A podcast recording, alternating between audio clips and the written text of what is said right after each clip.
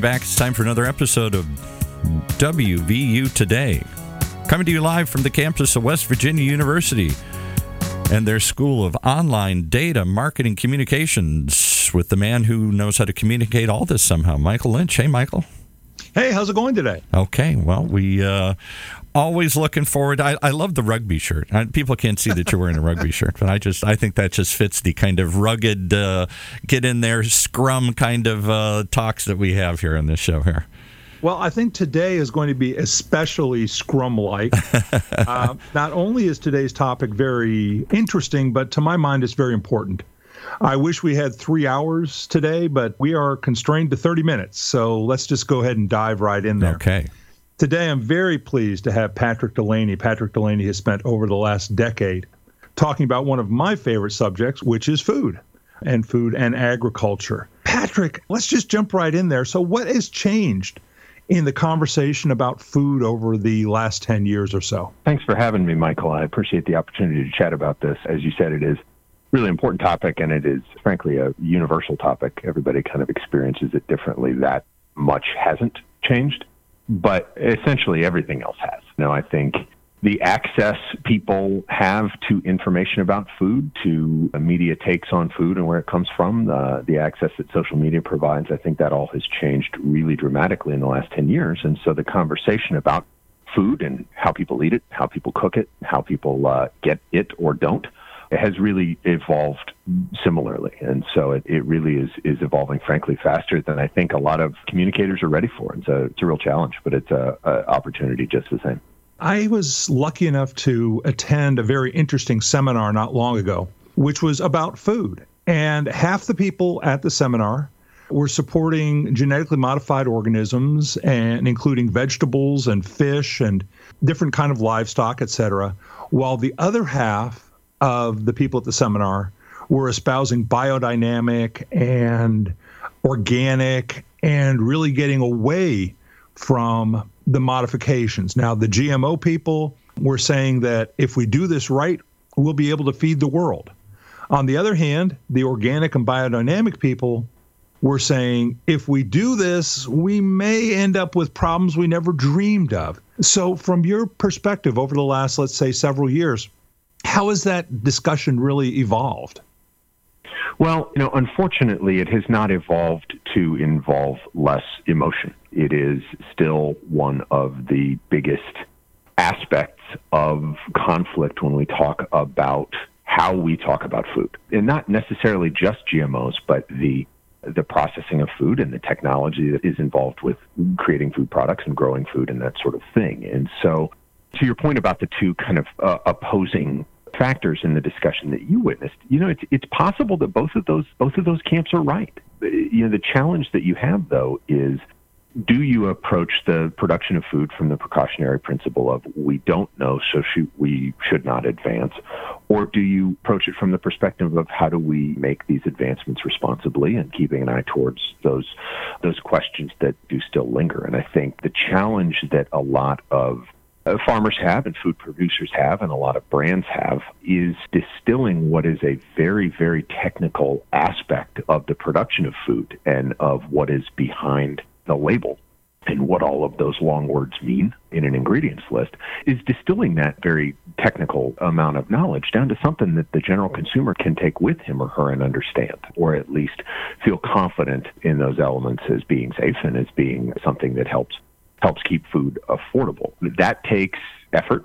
And frankly, it takes a lot of courage because what you're doing is putting yourself out there and saying, hey, look, this is something that we use to produce our food and it's not scary and this is why you should not be scared of it. There are risks that are associated with talking about it that way. You put yourself out there and you run the risk that people might take what you're saying and be afraid of it. That's just a, an element of courage that I think more folks need to have.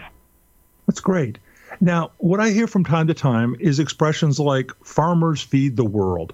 What exactly does that mean? To be honest, I think it's an ink blot that means something different to everybody who says it, you know, everybody who hears it. For a lot of farmers, feeding the world looks like a growing middle class in China or burgeoning demand in India. To a lot of folks, feeding the world looks like working class and lower income folks in the city. I think to be honest, it's got to mean all of those things. I don't mean to shy away from taking a side here, but I think you get yourself in trouble by taking a side. And if you are thinking of the world in quotes as some kind of nebulous thing off, you know, halfway around the world, you're missing a very important impact and impacted people in your own backyard. And conversely, if you're thinking of folks only in the suburbs or only at the front end of the food trend, perhaps maybe you're missing out on a large part of the consumer base that drive what we grow and what we make and what we sell. So it really is a challenge. I think the concept of feeding the world is a challenge that demands folks to think about it in more than one term. Yeah, and I think it's difficult for us very often to think globally. I was recently reading some information about agriculture in Australia, not necessarily involved with the fires and the temperature changes that are going on down there but was surprised to find out actually how much rice is produced in Australia that they use in Japan and Korea. Now, no pun intended here, but people clearly do have an appetite to know where their food is coming from and what is in their food. What opportunities and challenges do you think that really presents for different brands and different organizations? It's a massive opportunity for farmers, for the groups that represent them, for brands, for the people who, uh, you know, the, the folks who make the food and the folks at the food service industry that are at the front end of those trends as well. I think that, again, your consumers want transparency. Now, whether or not they are fluent in the terms that farmers use in producing food or brands use in processing and producing food products, that is a different discussion. And frankly, the level to which customers really understand and consumers really understand you know what is grown and how it's grown and what's produced really makes this conversation harder but the fact of the matter is that they want transparency and brands i think see a lot of value in transparency as well you have seen things like the b corp model and 1% for the planet really take off and they are uh, non-gmo project is another one uh, they are labels that really beget more information sharing. Now, there is big uh, disagreement in food circles as to whether some of those organizations are pushing information or incomplete information. I'm not here to, to weigh in on either one of those things, but at the same time, those organizations wouldn't exist if customers did not want more information on how their food is produced. And so you have really seen more brands talk more in depth about what their food is and where it comes from, and frankly, who grows it. You know, I go to the to the grocery store. I live in suburban Maryland, and I go to the grocery store, and there are little placards over the apples or over the cabbages or, or the potatoes. And it's got a, a farmer that lives out in Pennsylvania or in Maryland or Virginia that grows these apples or these potatoes. And so I do feel like there is an effort at all points in the supply chain to talk more about the origins of these things and how it works. That is discussion that again really presents challenges because it means being open. It means putting yourself out there if you're a farmer, or it means putting yourself out there if you're a brand and, and running the risk that the customer may not like what, uh, what what you have to say. Yeah, I know locally sourced has become a really big trend recently. We'll talk about some other trends in just a little bit, but what I really want to talk about very briefly is do people really want to be told what to eat. I know during the Obama administration, there was some kind of pushback on healthier eating, the Let's Move movement, the My Plate. Do people really bristle at that message? Yeah, I think in general, people don't like being told what to do. And I think that's no different in food as it is from any other walk of your daily life. But at the same time, I think what people don't realize is the dietary guidelines, for example, they're just guidelines. They are suggestions, and they are suggestions based on on the best available science and the best available medicine, you know, medical advice. And so when folks say, "Hey, you probably ought to eat more fruits and vegetables," you probably ought to eat more fruits and vegetables. Those things are tough. And so when you look at the initiatives that the government has undertaken under the Obama administration, be they My Plate, be they Let's Move, I had an opportunity to work on both of those campaigns on the industry side when I was working for the fruit and vegetable growers. That's a challenge because you have to overcome the preconceived notions of government as telling folks what to do, and it is really a mistake to assume that, that you're operating from a point where nobody has predetermined what they think of your message, and that is really hard. Well, this is amazing, Patrick. We need to take a little bit of a break. And when we come back, we're going to talk about some of the best ways to get out these messages. Okay, well, this will give you long enough just to pause and digest some of the uh, mind blowing stuff we're talking about here today. But uh, there's a place you can learn more of these kinds of cutting edge concepts.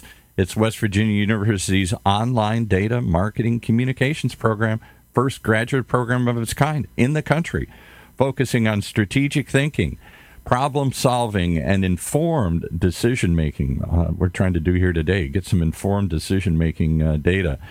The Data Marketing Communications Program prepares you for a career in all these exciting new fields by learning the innovative tactics from award winning faculty like those presented here each and every week. You can learn more. DMC for Data Marketing Communications. DMC.WVU for West Virginia University. Dot edu. DMC.WVU.edu. All right, let's pick it back up. You are right about this one, Michael. You could talk for hours about this because you're talking about so many different layers here. The does the public really want to know that much about their food? Do they really want to be told that much about their food? And yet, minute there's a crisis in China or a fear of a of an infection from something, boy, they all want to know the story of where it came from here. And, and, so many times, also, I look at like coffee and other things. There are these little coffee houses that specialize in only sustainable helping small farmers, not the big chains in Colombia somewhere, and they want to tell that story. I, it, I don't know where where's the where's the problem in the process here? Is it in collecting the information? Is it uh, being open and transparent, or is it in the end consumer who may or may not really want to hear it? I'm not really sure, uh, but I'm sure Patrick is going to help us with this. I think part of it might be um, getting out the message in a digestible, excuse the expression, right. uh, sort of form. And the other way is having people be willing to hear the message and willing to understand. There is so much involved in food. Yeah. It has to do with your parentage, it has to do with your culture, it has to do with society. I'll be honest with you, and we all know that there are people out there who feed their families off of the $1 menus, which yeah. is not the healthiest way no. to feed your tribe. But it's a reality in the 21st century. It's a reality for some of us that just to get the family fed, we have to just kind of decide on buying off the $1 menu because that's what we can afford. And unfortunately, that's a so where I'd sad. be curious to hear from your guest. It seems to be over the last few years we have more information on our labels. We have more concerned about nutrition. Even McDonald's has to put calories and other things, where they do. I don't know if they have to, but they do. They put calorie information up on their menus. Is this trend going to continue, or have we reached the limit of how much we want to know? So, Patrick, do you really think that this trend is going to continue, or where are we really going with? I know a lot of restaurant menus I look at now. I'll see the calorie count. Some of the calorie counts scare the heck out of me. But yeah. where are we going in that area? Well, I'll tell you from my point, I don't see any signs of that trend abating. I see it certainly continuing only because brands respond to what consumers want. We're thinking this, uh, thinking about this in in free market terms, companies don't sell what people won't buy. They might for a while. That doesn't sustain. And so they sell things in the way people want to buy them. And I think that's why you have seen more transparent labeling, an effort to tell folks more about what the foods are and what things come with them and the you know the effort to encourage more more responsible choices along the lines of calories and fat and things like that. And so, you know, I think as long as there is a consumer demand for this, there will be a brand response. So I have to interject one more thought here. I'm just thinking of Michael's comment about uh, restaurant menus.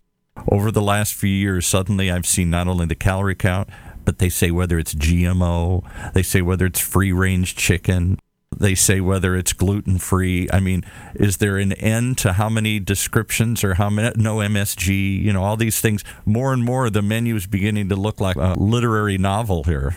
Yeah, I think you know. I think I think the end is where the customer decides it is. When those things no longer move the market, move sales, then you'll see brands move away from them. But as long as the customer is out there demanding to know if there are GMOs in it, regardless of whether or not those products are even produced with GMO. there's going to be that response. My first look into food and world food and world hunger and things like that was about 40 years ago. I'm dating myself. When I attended a conference with the performer Harry Chapin, he gave us Cats in the Cradle and a number of other really great songs. And he was talking about the fact that he felt that it was possible for us to feed the world with the amount of food that's already being produced. There's been talk about how much food is actually literally wasted, which is to say, never even makes it to market, never even makes it to production. There are movements that I've heard about in maintaining commodity prices by not bringing certain products to market, by just throwing them out or dumping them. Can we feed the world? Well, sure. Absolutely. No, I, I think if if I didn't believe that, I wouldn't I wouldn't have, have carved out a, a place in this industry for a career. Of course we can, and I think I would never put it past put anything past the ingenuity of farmers and of brands to to create new and better and bigger. I think the challenge there is figuring out a way to do it in such a way that people not only feel uh, empowered to grow and, and explore new things to produce and ensure that, that folks on the consumer end feel empowered to buy those things confidently and and in a way that helps them feed their family. Can we do it affordably? Can we do it responsibly? Are all questions that are linked to one another. And I, I'm afraid, as you as you said in the open, that may be a longer podcast, but I think it is absolutely possible. Well, I mean, look, we have to. There, what's the alternative? Right. There you go. I think I agree with you. Because this is a podcast about marketing communication, let's get back to that point. What are some of the best ways to get out a message that might have a political aspect to it, or maybe an interpersonal aspect to it, or a change in behavior or societal norm? How do you get out that message and get it accepted by the public? You mentioned Harry Chapin.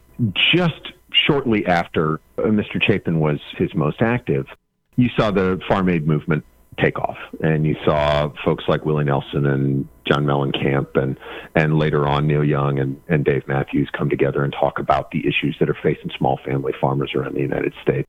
Fast forward to current day, you see guys like Jose Andres, you know, chef active here in D.C.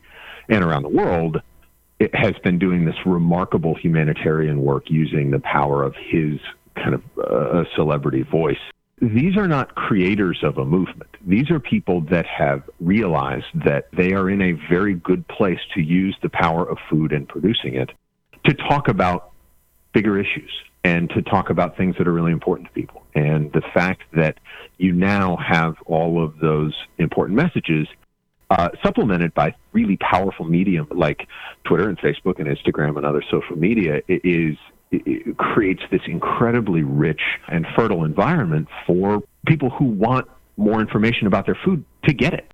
I grew up in Kansas, and you think about somebody in western Kansas who's got a cell phone and access to Instagram, and they are following a bunch of food accounts, right? They're they're following uh, stuff that, that is showing them the latest food trends in uh, New York and LA and DC and Paris and London and all of those things now they are able to really break those down into ingredients and try a bunch of this stuff at home.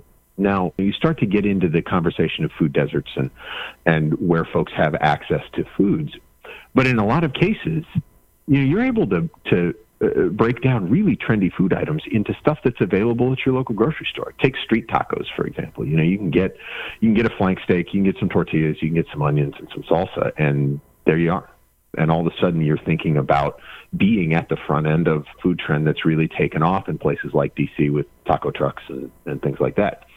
There is access there. Now it needs to be made better for a lot of people, but when you think about what trends are taking off and you think about the power of celebrity voices and the power of social media that really combine to advance those things, there is a huge amount of potential to shine a light on all aspects of the food and agriculture system in this country. How big a problem is disinformation? You mentioned celebrities and social media and things like that. How big a problem in getting the message out is the static or the flack that one hears through social media on things that might not be 100% true, 100% real? with information always comes disinformation, and uh, the the idea of having more and more public and more recognizable voices on food and farming brings with it the possibility that those voices aren't going to be saying what you may want as a food producer, or you may want as a brand, or you may want as a consumer. There's a possibility that that message may not fit what you want all the time. I'm struggling to think of another avenue of communication where the uh, one communicator and the recipient of that communication gets what they want out of the exchange all the time without fault. What this takes on all parties is effort. The conversation about food is a massive opportunity for farmers. It's a massive opportunity for brands. And it's a massive opportunity for consumers to all get in and talk more. We don't solve the disinformation question without engaging people respectfully and working with them to help them understand the things that they don't and increase our own understanding. You know, if I'm a farmer, I can't simply expect that everybody out there is going to understand what I do and talk about it in the terms that I want unless I engage with them and tell them what those things are. Similarly for consumers and similarly for brands. And so I think it is it is a wonderful opportunity but combating that disinformation and getting us to a place where we have an honest discussion about it takes a lot of work. Whether or not we're up for that work, that's another question. Well, Patrick, I have got to tell you that this was one of the most fascinating and possibly one of the more important podcasts I've ever had the pleasure of doing. I really want to thank you for participating with us today. If we can go ahead and continue the podcast for another two and a half hours, that would be really great. Oh, not today. uh, but this is uh, this has been a really uh, really informative, really wonderful conversation, and I deeply appreciate you being with us today, Patrick. Thank you. Well, I appreciate the opportunity. Thank you. You've been listening to WVU Marketing Communications Today, brought to you live from West Virginia University a bi weekly program that sits at the intersection of data driven decision making and marketing practice, only on the Funnel Radio Network for at work listeners like you.